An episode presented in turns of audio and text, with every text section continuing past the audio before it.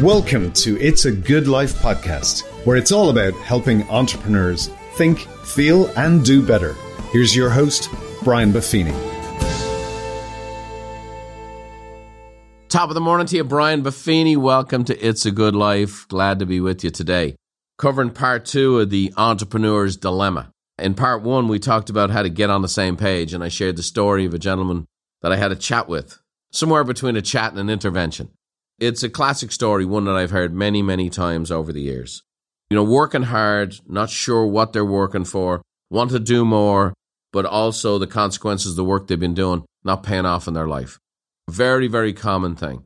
And uh, been there, done that, know what it's like. And certainly been there, done that over the last 26 years in coaching people just like that.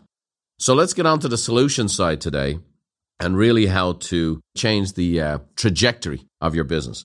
I talked about on getting on the same page, having a vision, having a set of goals, and then having our plan, right? So it was our vision, our goals, our plan. So getting your family, your loved ones, your partner on the same page so you know what you're working for. And then once you have that, then you have to get into the plan itself. And I'm going to break the plan down into just three specifics that are very important a budget, a set of action steps, and then the measurables. Right. So you start out with the goals, right? Here's, here's what I'm trying to achieve. Now, the key to having a very powerful plan is you know why you're trying to achieve those goals. In the previous episode, I kept asking that gentleman, why are you doing this? Why do you need to make more money? Why are you doing that? Why? And I'm not trying to be a pain in the butt with the fella. What I'm trying to do is help him clarify his values, help him clarify what do you actually want. You know, sometimes when we get caught up in uh, seeing someone else in a different stage, right, we always think everyone else is doing great. There's always someone with a bigger jet, a bigger house, a nicer car, whatever else. And we project onto those people this easy living success. And some people even play into that, right? Some people will come along, oh, yeah, and I invested a few bucks, and then I did this, and I did that, and then it went public, and this and that. And I'm just telling you, those are all fantasy stories. Those don't exist. A success comes dressed in overalls and looks a lot like work. Always. There's challenges we never understand the strife and struggle inside someone else's mind and heart and what's going on. Our society, you know, it's oftentimes I always wonder like they'll hold up people as success stories, whether economically or in sports. And sometimes there's all kinds of tragedy behind this person, or all kinds of difficulty, or a trail of broken relationships and broken promises. And so it's just easy to kind of fantasize that the other person has it easy and you have it hard. They have, they're doing great. And that's why it is very, very important that you have your own personalized set of goals of what means something to you. Comparing yourself to other people and striving after their success, you don't know what their struggles are. And by George, you might go after their success, get their struggles plus your own. Your goals are different than the person sitting next to you unless you're married to him unless you live with them because goals are uniquely personal. What actually inspires you? What actually motivates you? What's actually important to you? You know, the things that are important to me in my life today are very different than what I was striving for in the past. Having a Thursday afternoon to go down and hang with my grandkids, like that to me today is more than buying a building or owning a plane or whatever things I've done in the past. That's where I'm at today. And I've worked very hard to get to simple, the simple pleasures. I enjoy a Saturday morning game of golf over at La Costa with the lads that uh, don't care who I am or what I do for a living. Just to be treated like a lad and Brian Buffini and not Brian Buffini the brand and have a bit of golf. And some days I play well and most days I don't. That's something I highly value. I've turned down huge opportunities and no, I'm going to play golf with the lads today. And uh, they don't know that I gave up a $100,000 opportunity to go play golf with them. They probably wouldn't do it for me. But the fact of the matter is, that's what I value now. And so that's why having a plan is very much personal. It's very connected. Your goals are very personal. So once you have those goals established and why those goals are important to you, then you get into the practical part. And that's what today's about. And a budget. It's amazing how basic and simple this is. And yet, 57% of small businesses don't have a budget. 69% of small businesses do not adhere to their budget. Well, I can tell you, when you're out of budget all the time, you're out of control all the time. When you're out of budget all the time, you have no peace of mind. We want you to feel better. We want you to think better. We want you to do better. Let me tell you, when you're not controlling your finances, you're not in control of your business, you're not in control of your life, and you are anxious, you are uptight, and you have this constant sense of being unsettled. Why? Because you're not adhering to, oh, but I own my own business. I get to do what I want. That's true. And you get to go bankrupt if you want. And you get to go to the loony bin if you want. And you get to be popping pills if you want. A very simple thing to do is a budget. I've been teaching this for years. Let me tell you this within their first year in coaching, if a client of ours, and we have 22,000 clients right now, if someone does not have a budget within a year, we won't keep coaching them. Just won't. And it doesn't matter how much money we can help make. It doesn't matter how much we grow their business. Because if they grow their business but don't control their expenditures, it is going to fail. And I am not going to be responsible. Our coaching staff is not going to be responsible for someone's failure. We're going to tell them the hard things. Sometimes the reason why someone doesn't want to have a budget is they don't want to have the hard conversations with someone they love, or they don't want to have the hard conversations with themselves. Sometimes they just don't want to know. And sometimes we gain the salesman's mentality, which is one more sale, one more deal, one more transaction, or one more amount of money coming in will solve the problem. There's no amount of money you can't overspend. My father used to say, and again, my dad gave me a lot of great tips on owning a business. And he used to say, Brian, when you're on top of the mountain, throw a little dirt in the valley, it'll break your fall. And what he was talking about was okay, not only keeping your budget, but throw a little money down in the valley. So when you have a good month, or a good quarter that you have some reserves. You know, he was in the painting business. And like many people in construction, it can be peaks and valleys. You know, right now, there's a lot of money circulating. It's hard to find a contractor. They're busy as all get out. Now, I'm also keeping track right now. I've contractors I've worked with for a long time that aren't following through and aren't doing what they used to do because they're so busy. Well, guess what? Contractors are notoriously terrible marketers. So when the market's busy, they're busy, and then they're not. They live in feast and famine. And right now they're in a feast. And my father knew that as a fifth generation contractor. And he'd say, throw a little dirt in the valley, it'll break your fall. So the budget is part of that. But I would also say the customer service is part of that. People remember, and I remember. There's people that I've done business with for a long time in how they've handled their latest success and how much money there is and how much demand for their services is. They haven't done a good job for me, and they won't be doing a job for me anymore. And those will be the same people that'll come looking for work at some point in time in the future. The market remembers. Eric Worre says, becoming rich is hard. Staying broke is hard. Choose your heart. so a budget, okay? A budget. Errol Flynn, the great actor, said, it's a written description of my suspicions. Where do I suspect I'm spending money? Edmund Burke said, if we command our wealth, we shall be rich and free. If our wealth commands us, we are poor indeed. That's from the 1600s. The beautiful thing about today, there are so many budgeting apps that you can use. And I'll be doing a couple of shows on this for both your business and your home life. Okay? But there's so many apps, there's so much software, there's so much help. You can get a bookkeeper, there's so many things you can do. So you need a budget, you need to stick with it because you're sticking with it as part of the plan. And this is what you're going to do. If you're going to break the budget, it better be part of the plan. The second thing in the plan you got to have is action steps. Here are the things I have to do. According to Webster's dictionary, a plan is a detailed proposal for doing. It's a detailed proposal for doing. By its very nature, it's about action steps. Now, the second part of the definition, it's a detailed proposal for achieving something. And I'll talk about that next, which is the measurables. So the first part is a detailed proposal for doing. The doing is the action steps. You know, some people love the planning process. They really do. Not most entrepreneurs, but some. And what they do is they love the plan and they love the plan. They keep writing the plan, but then they don't do anything. They're constantly getting ready to get ready. They're constantly trying to perfect the plan.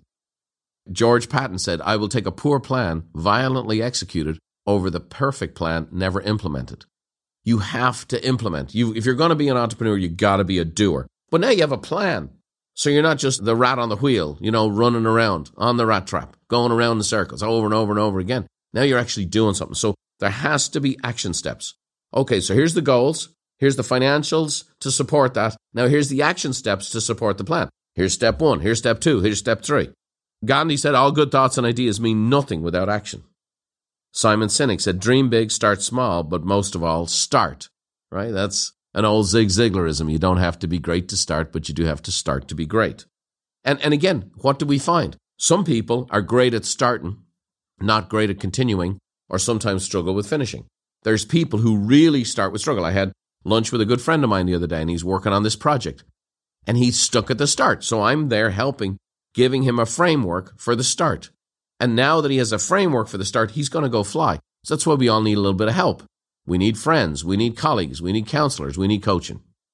And so Martin Luther King, he said, you don't have to see the whole staircase, just take the first step. So we have to start. So we have this plan, then we get the budget, now we have the action steps, right? A detailed proposal for doing, then do, then do. And that leads me to the third part, which is measurables. And again, I'll go to the second aspect of the definition of plan. It's a detailed proposal for achieving something we have to have mile markers. You know, sometimes when we're succeeding in life, we don't even know it. Sometimes when we're succeeding in business, we don't even know it. There are things that are easy to measure. You can measure income. You can measure expenses. You can measure sales. You can measure things like that. There's other things you can't measure. You can't measure how you're improving as a leader. It's hard to know your peace of mind. It's hard to know how you're feeling better about your business. You're doing better with your family. Those things are hard to measure. I tell my bride all the time that, you know, there's no trophies given out for being a great mom. It takes a long time to see those things. And that's one of the reasons why having a journal is a fantastic thing for every entrepreneur. And that's why when we talk about this program, you're like, okay, it starts with feel, think, and do. Well, when you're journaling, it's how do I feel? What do I think? And what did I do on a daily basis? How do I feel? What am I thinking about? Sometimes what am I worried about? And then what did I do today? As I've kept journals over the years and looked back on those things, some of the things of where I was feeling or what I was thinking, it's amazing to see the progress in those areas. Like things that used to worry me, like, oh man, I, I haven't even thought about that in years. That means I've grown. So, like as an entrepreneur, that's immeasurable. Then you need milestones. If you have a team, your team needs milestones okay, we're going to go do this. We want to be the number one in this sector, or we want to increase our market share by this percentage. You know, those kinds of things. You want to have goals. A Buffini company, we have hundreds of employees. We have goals as a company, and then we have departmental goals, and then we have little bonus programs built around those things based on the progress we make. And none of us is as smart as all of us. And so now you get this collective movement towards these measurables. So we have the goals in mind, then there's a budget, there's the action steps, and then there's the measurables. We're trying to achieve something. Galileo said, measure what is measurable and make measurable what is not so. And that's where the journal is key. As a business owner, as an entrepreneur, you want a journal. What you're feeling, what you're thinking, what you're doing. That's part of that Galileo quote. Kenny Rogers says, you got to know when to hold them, know when to fold them, know when to walk away, and know when to run. You never count your money when you're sitting at the table. There'll be time enough for counting when the dealing's done. Kenny's telling you know, that's the old gambler song that we all associate with Kenny Rogers. But you got to know these things. You got to know. You got to know how you're doing. You got to know how you're doing. Now, now I would say this. Warren Buffett says he judges an investment after five years. That's a gutsy deal. Now, he's lived till he's in his 90s, so it's worked out well for him. And in today's world, that's a, a different deal. What do we have? We have people who measure their investments by the hour. Why are young people talking about cryptocurrency because they want to get rich and they want to get rich quick. You know, the wild thing that I say to them is you have one of the three ingredients for getting rich. You need investment, you need a rate of return over time. I said, you know, when I'm advising people who are 50, 60, or 70 years old, I don't get to talk to them the way I talk to you. You guys are 22, 23, 24 years old. And if you'll make an investment with a solid rate of return over time, you'll all be millionaires. You have time on your hands. You want to take time, your very greatest asset as an investor, and throw it away because you want to have it quick. You know, you've seen the ads. Now they have the ads. They're even making jokes of crypto. And the guy's walking along, oh, I'm a millionaire. Oh, I'm not a millionaire. Oh, I'm a millionaire. I'm not a millionaire. I'm a millionaire. I'm not a millionaire. Who wants that? Who wants that? We need to have measurables. We need to know what we're doing, why we're doing it, and then we need measurables. We need measurables for our success. We need measurables for our business, and we need to keep track. Now, here's what I think is a great measurable for a business. And what I do at Buffini Company is I give great autonomy. My brother Dermot's the CEO. Uh, Jim Paulzine is our chief operating officer who evolved from our chief financial officer. And what I do is I meet with the guys once a quarter. They do what's called the chairman's report. And that is they got lots of room to make lots of decisions. We have a plan. I'm not looking over their shoulder every minute. They have a lot of autonomy. They have a lot of authority. But once a quarter, they got to come in and show me the measurables. And the chairman's report is here's our goals. Here's how we're doing in regards to our goals. And here's the results. Now, they also spit out a report once a month, so I have a chance to read and review, but I actually will leave them alone. Sometimes the plan takes a little while to work itself out. And I had to learn that as an entrepreneur. So once a quarter, I'm checking in on the measurables of Buffini Company to see how Buffini Company's doing economically. Are we on track for our goals? What needs to be adjusted? What needs to be refined? What needs to be invested in? Are we winning? And it empowers the team to go do what they need to do. And guess what happens? And just like it's happening this year, they're beating the goals, right? They're beating the goals. They have the freedom, they have the authority, they're getting after it.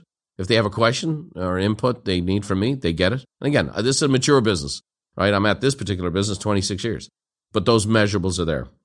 Jim Rohn said, learn how to separate the majors and the minors.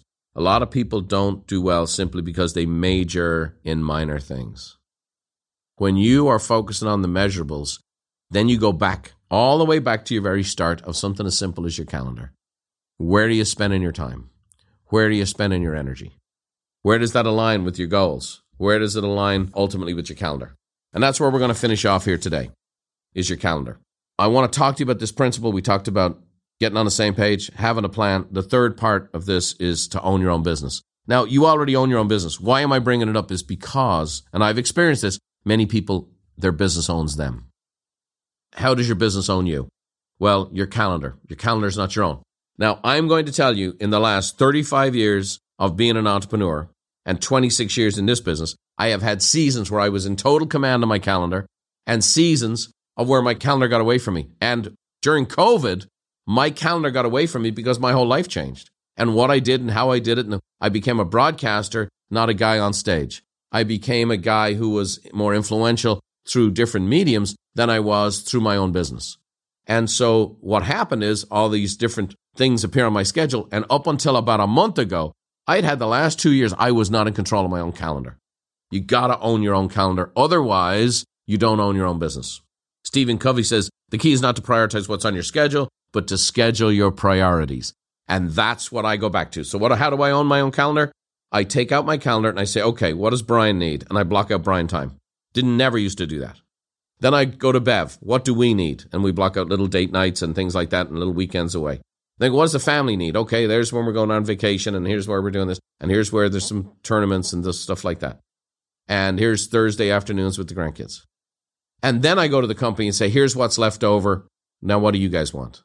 And that gets committed to and that becomes the plan. Now there's some adjustment but now what happens, the adjustments are rare as opposed to the adjustments are every day, right? Like if you think about a plan, you go home, your meal's already set up. If your meal's already set up, you're probably going to make a healthy choice. But you go home, you're tired, your energy's low, your blood sugar's low, you're going to eat whatever's not moving. And it's probably not the healthiest choice, right? So that's what you do with your calendar. Henry Kissinger said, There cannot be a crisis next week. My schedule is already full. John Piper, great theologian, said, The rich fruit of spontaneity grows in the garden that is well tended by the discipline of schedule. That's the key. If you have a great schedule, you can be spontaneous. But you're only spontaneous once in a while. That's why they call it spontaneous. For some people, that's every day. Why? Because there's an adrenaline rush. You get fired up. You don't own your schedule. You don't own your life. You don't own your business. The second thing to own is your discipline, your own disciplines your own disciplines for your work. I have to work on the priorities of the company. I cannot do $10 an hour work or this company's in real trouble.